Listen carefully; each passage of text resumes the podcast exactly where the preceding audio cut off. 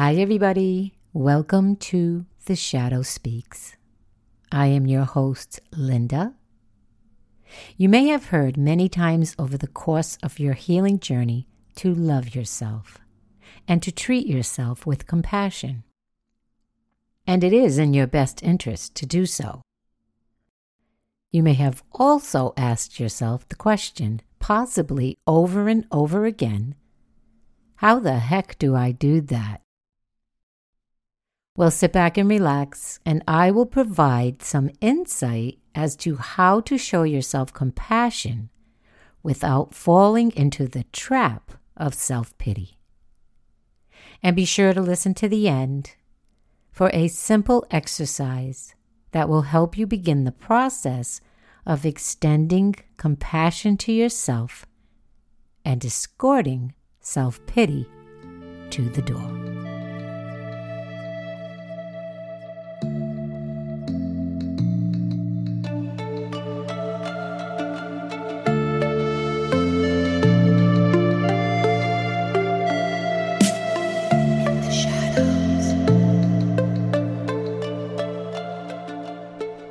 Do believe that we all want to love ourselves. Usually, the first step to loving yourself is recognizing that maybe you haven't been so nice to yourself.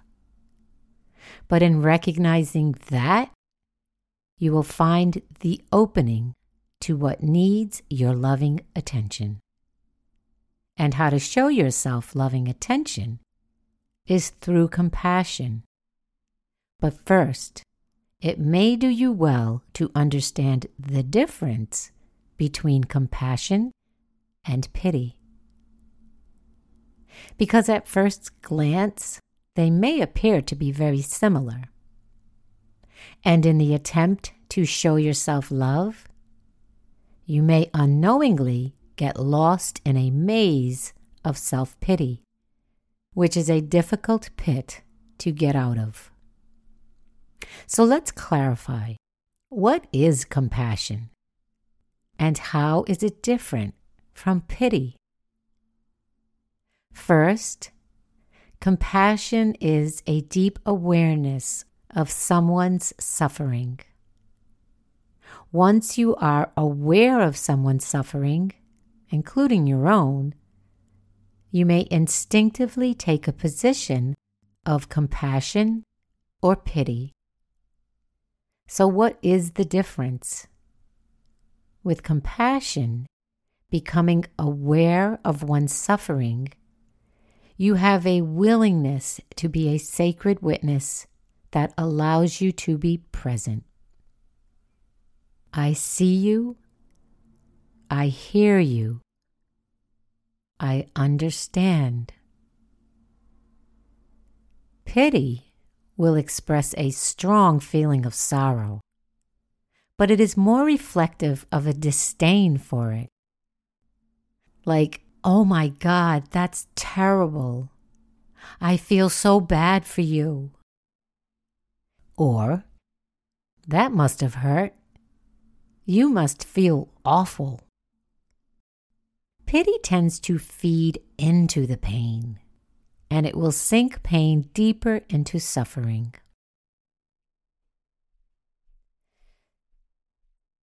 Second distinction Compassion holds a great desire to help. Not help in a way that is determined to end your suffering. That can be annoying. but in a way that is within its ability to assist the sufferer in their time of need. For example, if someone has fallen, compassion would want to help them get up. Maybe pick up their possessions that may have strewn about. Or maybe get them something to tend to a cut and sit with them while they wait for assistance. Pity will relish in the occurrence with no intention of helping. Wow, look at your stuff. It's all over the place. You have a cut on your head, too. It's even bleeding. Boy, you really took a dive. Pity doesn't attempt to help you. Third, compassion sees a person in need, where pity sees a helpless victim. Compassion wants to help because it knows that at some time or another, we all come to a place where we may need help. There is no judgment. Pity sees that person as a victim who really got the short end of the stick, like they have some innate flaw that caused their descent, as though pity stands on the higher ground. Fourth and final distinction is because compassion is the sacred witness, aware of one's suffering, and wants to help, treating them as someone in need, they treat them as an equal. Compassion doesn't treat the sufferer as though they are beneath them or inferior. Pity holds the feeling of sorrow, so it tries to distance itself from the sufferer as if to disassociate themselves with the sorrow. They offer no solutions and no help. They just restate the pain or hurt being experienced. Pity sees a person in need as a helpless victim and looks down on them as though they are superior because fate chose someone else to be the one to suffer and not them. Making the distinction between compassion and pity made such a difference in my life. I've always had jobs where I was of assistance to others, whether it be a caregiver, a counselor, or advisor, and I showed compassion many times, but I never really thought about it. And that is actually the key. Compassion is very intuitive. You really don't need to think about it, but you must act from your heart. The heart will always guide you to be compassionate because your heart's intellect knows it's not advantageous to join the pain or mock it. But showing yourself compassion is much more difficult when you are learning to love yourself unconditionally. Ironically, a caring and giving person will have greater difficulty in showing themselves compassion because it feels selfish. I started this exercise some time ago of mirror talking. Not just the typical positive affirmation talks, but full on motivational talks of encouragement and acknowledgement of everything that I thought was good in me. Like acts of kindness, accomplishments, and so on. It was working well. I was able to lift myself up and see the positive side of whatever I was dealing with at the time. Then one day, I was feeling exceptionally heavy. I was down, caught in the inner torment of the downward spiral, feeling worse and worse by the minute. I was feeling bad about working so hard for a good life for those I love, for my future, and still feeling unenthusiastic. And then I was at someone's house with an inner dialogue of self pity raging on as I went to use the bathroom. And just as I shut the bathroom door, I caught a glimpse of myself in the mirror. I could see so clearly how my self talk was weighing me down. I mean, literally. My energy was being pulled down. I could see it in my face, my expression, and my posture. I suddenly looked into the mirror and in horror said, What are you doing to yourself? The answer I was pitying myself. It was so glaring to me because of my daily mirror motivational exercises.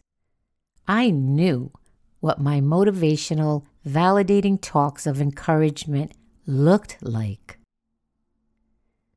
It was quite disturbing when I realized how I was hurting myself with pity and acting as though life was doing it to me.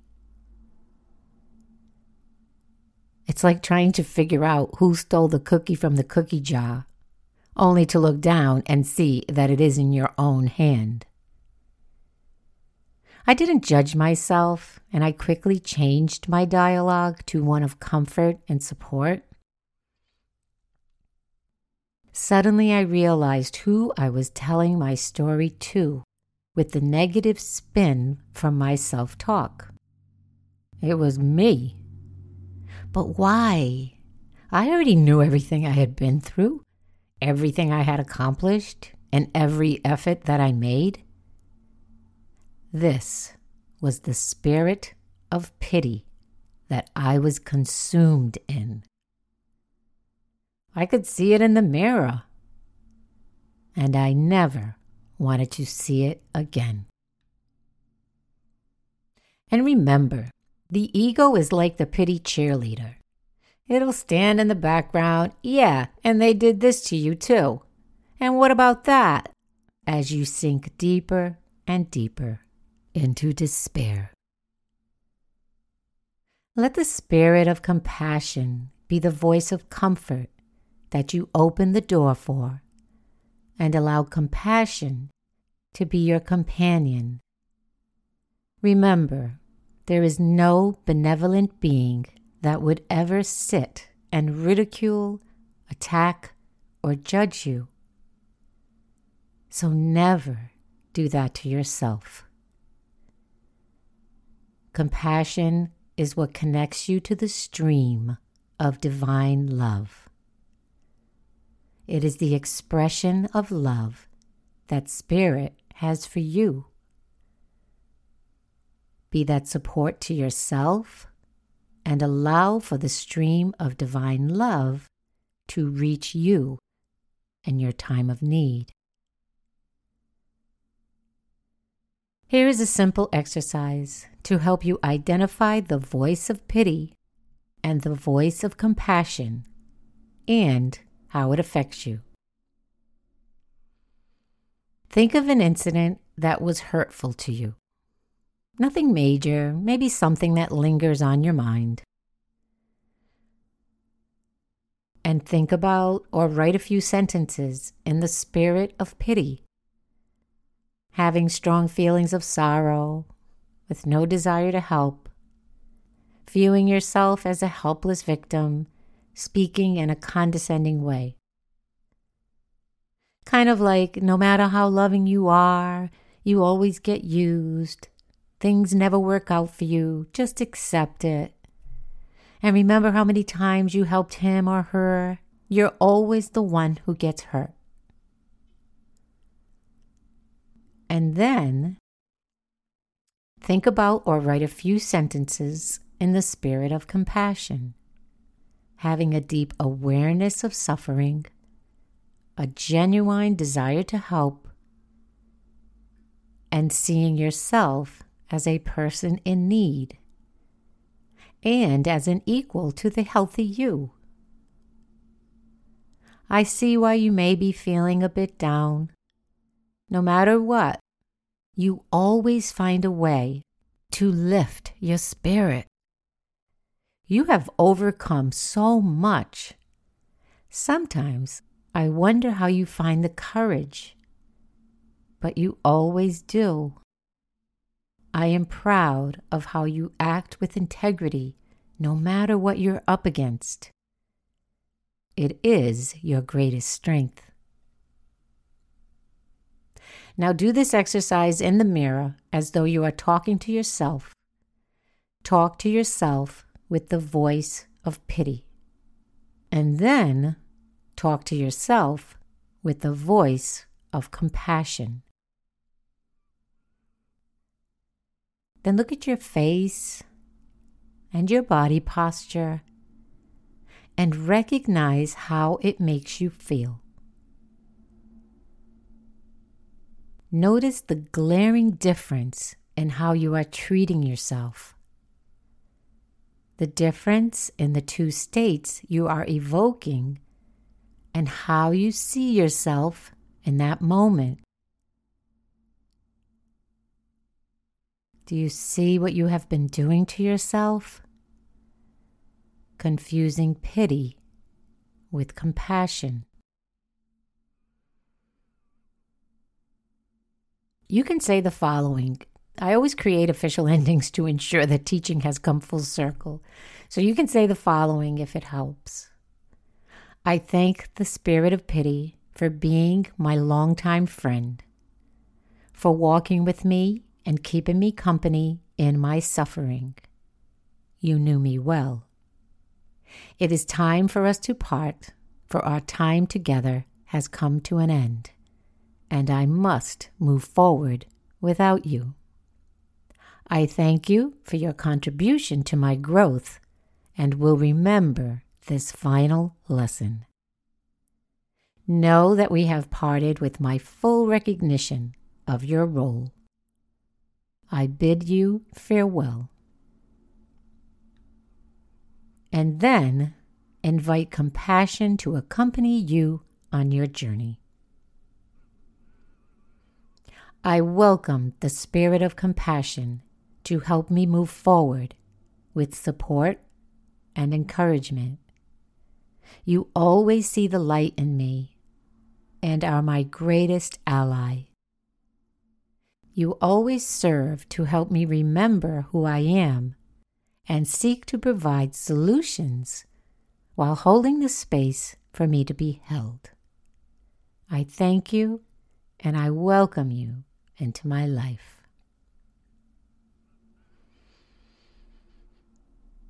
Thank you very much for listening. I hope you enjoyed this episode. I look forward to our next discussion. Many blessings to all.